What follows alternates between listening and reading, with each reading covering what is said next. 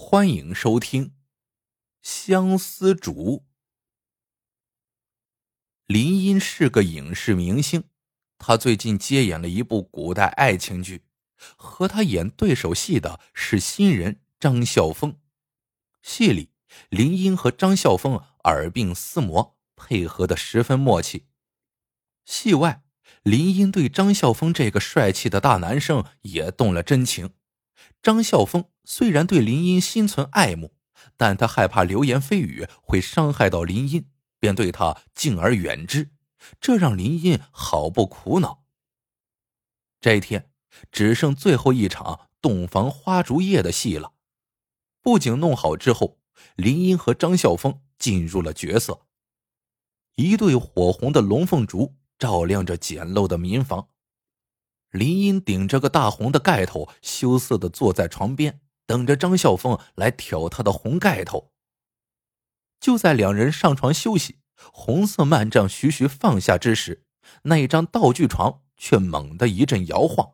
林英和张孝峰吓得不敢乱动，生怕他会随时散架。他们静静的坐在床上，可等了半天也没有听见导演喊停。后来，张孝峰忍不住把头伸出帐外，却发现摄影师、导演连同剧务竟然都不见了。怎么回事？张孝峰喊了几声也没人应。他下床走到门前，刚一推房门，就进来了好多侍卫，他们都口呼皇上，跪拜在地。张孝峰一愣：“临时加戏了？”众人并没有回答他。这时，后面有个太后装扮的老太太，威风八面的走了进来，却不是他们剧组扮演太后的那个人，而是一张完全陌生的面孔。这个太后入戏很快，只见她一进门，便痛心疾首的指责张孝峰：“皇儿，你怎么能为了一个女人置江山社稷于不顾？你对得起你父皇吗？”张孝峰又问：“临时加戏了？”还是没有人理他。这时，一直等在床上的林音听到外面的动静，从红帐里探出头来问：“发生什么事了？”只听太后一声怒喝：“拿下他！”旁边的侍卫便一拥而上，压着林音下了床。忽然。他感到一股寒意从颈边冒起，林音悄悄的摸了摸侍卫架在他脖子上的钢刀，是真家伙。林音毕竟是老演员，他努力的使自己镇定下来，丢了个眼色给张孝峰。张孝峰看到林音的眼神，心定了，他想准是导演为了取得逼真的效果，临时改戏，让他们即兴发挥。于是张孝峰。立马进入角色，故作慌张的跪拜在地，口中高呼：“母后，您就放过他吧，只要您肯接纳他，我就跟您回宫。”太后怒斥道：“你简直丢尽了我们皇家的脸！让你去民间体察民情，可你倒好，为了一个贫贱女子跟哀家作对。要想我接纳他。”除非，除非，他看到烛台上燃烧着的一对龙凤烛，便说道：“除非这对蜡烛的火焰相互交合，融为一体。”下面的台词应该接什么？张孝峰是新人，从没碰到过这种临时改戏却又不和演员商量的事，他只得硬着头皮说：“恳请母后给我们三天时间。”太后沉吟了片刻，勉强点了点头。三天后，如果你做不到，我就立刻杀了他。说完，他一甩衣袖，率领侍卫离开了。目送这一帮人离开之后，张孝峰问林音：“林老师，怎么导演临时加戏也不跟我们说一声？”这时，林音看了看窗外，忧心忡忡的说。只怕不是临时改戏那么简单。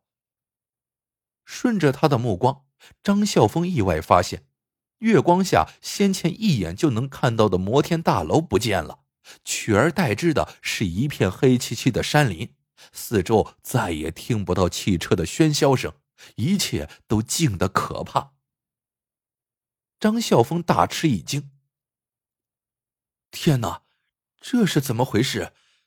难道说穿越时空这回事我们也遇上了？”林音苦笑着说。我想是吧，刚才那些侍卫的刀差点划破我的脖子。问题很可能就出在巨物买的那张床上。刚才一阵猛烈的摇晃，可能就是在穿越时空。张啸峰一屁股跌坐在地上。怎么办？那个太后说三天后要杀了你。林英微微一笑，没关系。只要你平安就好了。张啸峰心里一阵感动，他走进林荫，低声说道：“我宁愿留在这个时空里，也许这是老天的刻意安排，让我不要错过你。”他的一番话说的林荫泪雨连连，两人在月光下紧紧相拥。现在的当务之急是解救林荫。张啸峰和林荫看着那对燃烧的蜡烛发呆，他们二人这一看就是三天，蜡烛烧完了一对又一对，各种办法都用尽了，也没有让蜡烛火焰交融。两人绝望了。太后已经率领他的人包围了小屋，再过一个时辰，他就会冲进来杀死林荫。林荫不愿死在他们的手里，他解下腰带搭在房梁。打算悬梁自尽。张啸峰一看急了，他也解下自己的腰带。你死了，丢下我一个人在这个时空里怎么活？要死，我们一起死。腰带被扔上房顶，穿过房梁滑落下来，同时跌落下来的还有一对壁虎，他们可能正在上面谈恋爱，因为受了惊吓，两只壁虎一跌下来，尾巴本能的就断了。他们丢下了尾巴，惊慌失措的逃开了。就在这时，怪事发生了：那两根脱离壁虎身体的尾巴竟然自动缠绕在了一起。张啸峰好奇的捡起这两根尾巴，试图把它们分开，可没想到他们却绕得很紧。张啸峰不由得眼睛一亮：“有了，我们不用死了！你再等会儿，看我的！”说完，他小心翼翼的分开两根壁虎的尾巴，拿到厨房里忙活去了。林英觉得头疼的要命，只好上床休息休息。也不知过了多久，张啸峰摇醒了林英，让他看烛台上两根燃烧的蜡烛。林英一看就呆住了，两根相距半尺的蜡烛火焰正在向一处慢慢的倾斜靠拢，最后相融为一体。形成了一根火柱。林英抱住张啸峰，又笑又跳。天哪，你是怎么做到的？张啸峰凑在他耳边轻声说道：“是那对壁虎帮了我们。”原来，张啸峰看到壁虎的尾巴竟能神奇的缠绕在一起，便灵机一动，他分别把两根尾巴放在火炉上烤干了，然后磨成粉末。分别灌进了两根挖了孔的蜡烛里，没想到还真的成功了。他还给这蜡烛取了个名字，叫相思烛。太后和他的手下看到这两根奇怪的蜡烛后，终于接受了林荫，并要把他们接进皇宫，但他们不肯去，只抱着相思烛躲在床上不肯下来。太后没办法，只好命人。把他们连同那张床一起往皇宫里抬，大床一路晃晃悠悠的，两人躺在上面想心事。林音说：“我们就是被这张床带来这里的，不如我们动手找找机关，说不定还能重回二十一世纪。”说完，他就起身在床上的各个角落里摸索着，却被张啸峰阻止了：“不要找了。”我们留在这里吧。林音一笑：“是不是想留在这儿当皇帝呀？”张笑峰正色道：“我想和你在一起，我爱你。如果回到二十一世纪，我怕失去你，到时候各种流言蜚语会伤害到你，那不是我所希望的。本来我还不敢接受你，可刚才那对壁虎给了我很大的震撼，他们让我们制成了相思竹。当相思竹的火焰相融的时候，我就下定决心，以后要好好的爱你。”绝不放开你。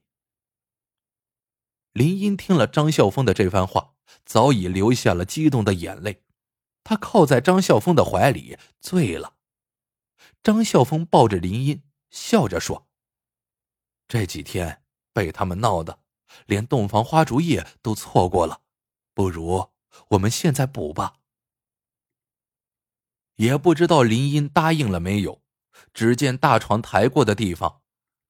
爬出了一对没有尾巴的壁虎，目送他们消失在了道路的尽头。好了，这个故事到这里就结束了。